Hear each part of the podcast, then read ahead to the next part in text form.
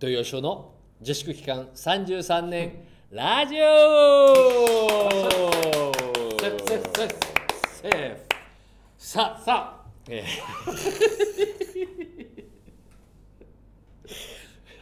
本当にあのねすごいねシラフでこんなに笑えるなんてちょっと気持ち悪いですけどねはいはい大丈夫ですか何がよ何がよ 何もかも大丈夫だよ何をかも大丈夫さすがはい渋谷の蛇でしたっけ、俺はえー吉原の階段地で すわかりました、えー本名ははいキムさんですよろしくお願いいたしますねお願いしますあのーね、はいいろんななんなんてことはない話ばっかりを喋ってきた毎週でそござんいまなしこたけどともないですよちょっとたまには、うんねあの相談事に答えようじゃないかというそうですねえーここはえねーまた今週はそういう週ですかねはい、えと聞いー、てお土り井ます善雄先生の人生相談よいしょーはい、ということでね、えー、大人気コーナーの人生相談ということで、えー、早速読ませていただきますあもう決まってるんですかはい、はい妹の彼氏は私の元彼うわ私は26歳大学職員です高校時代に近隣の男子校に通う同じ学年の男の子と付き合っていましたが、うんえー私の親友だった子に略奪され別れましたあそれから約10年経って傷が癒えた頃妹に彼氏ができたので会ってほしいと頼まれうん近所のカフェで会いましたらうん紹介された妹の彼氏という人は高校時代のその元彼なのでうわ驚きました元彼も驚いていました元彼は過去のことは黙っていてほしい俺は生まれ変わったんだお前の妹が本当に好きなんだと言いますが彼女の親友の誘惑になびくような男です信用していいのかどうか迷っています元彼と付き合っていた時妹はまだ小学生だったので何も知りません妹に真実を話すべきでしょうかそれとも元彼を信用して黙っているべきでしょうか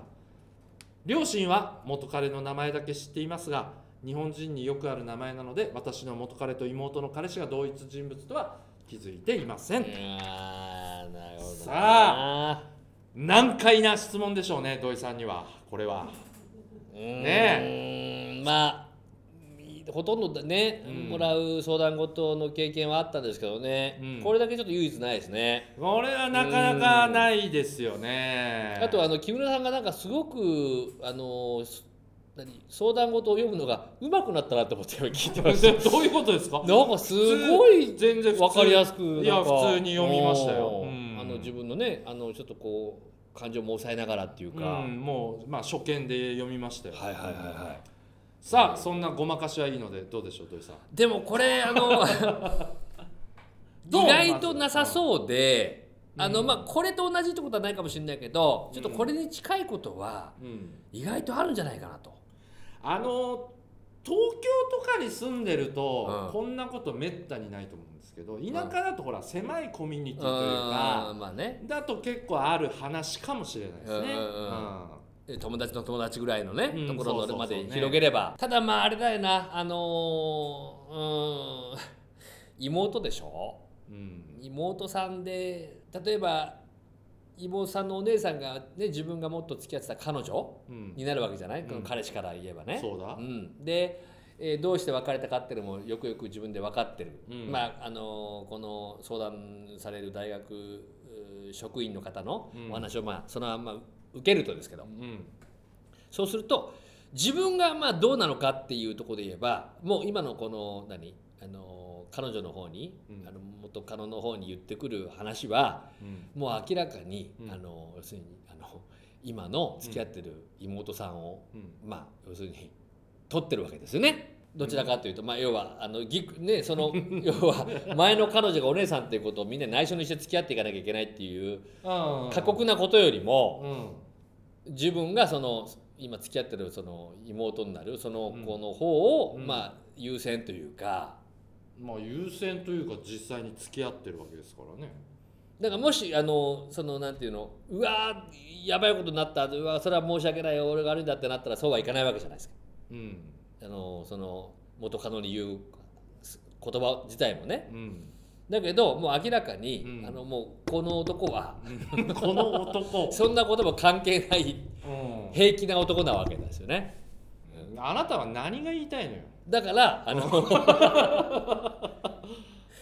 あのよ、これもうそっとしといたらうんうん多分この大学職員のう方ん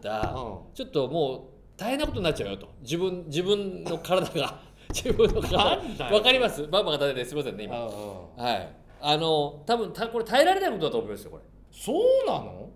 僕ちょっといいですかれはいこの相談者もあなたも何にそんなに怯えてんのあ言えばいいじゃん別にあだからあの言えばだってたまたまの話であってなんか悪いことしてないでしょ、うん今現在うんうんうんたまたま今付き合った彼女が、うんえー元カノの妹ってだけでうん何をそんなに怯えるのみんな、なんであのほらそのでも彼氏はさ、うんあの言わないでくれと、うんね、俺はもう変わったんだと。だからそうそこですキーポイント、うんうん本日のキーポイントうん、だからあのいいよだからいいのいいのだからお前が言うように分かるのよ。 あのね、だでただこの人の感じだと言わないでい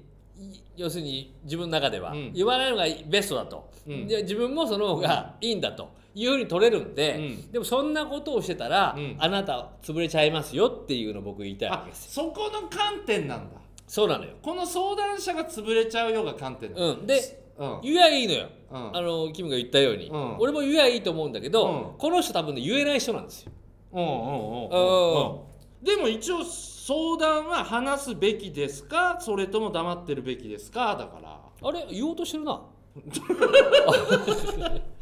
あれちょっと最後俺ちょっとなんか頭に入ってなかったかもしれない、ね言えない人といううん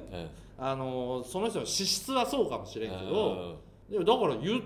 た方がいいでしょどう考えたっていやいやそそもそもうん言わないでくれって言ってる男がもうその時点でんそうそうそうそうそ何かもう悪意があるじゃないうでこの男ね、うん多分また妹にも同じことしますよダメでしょダメですねダメですねだからあの妹を守った方がいい守守るるとい妹守るはまたちょっと違うと思うんですけどういいじゃん守るで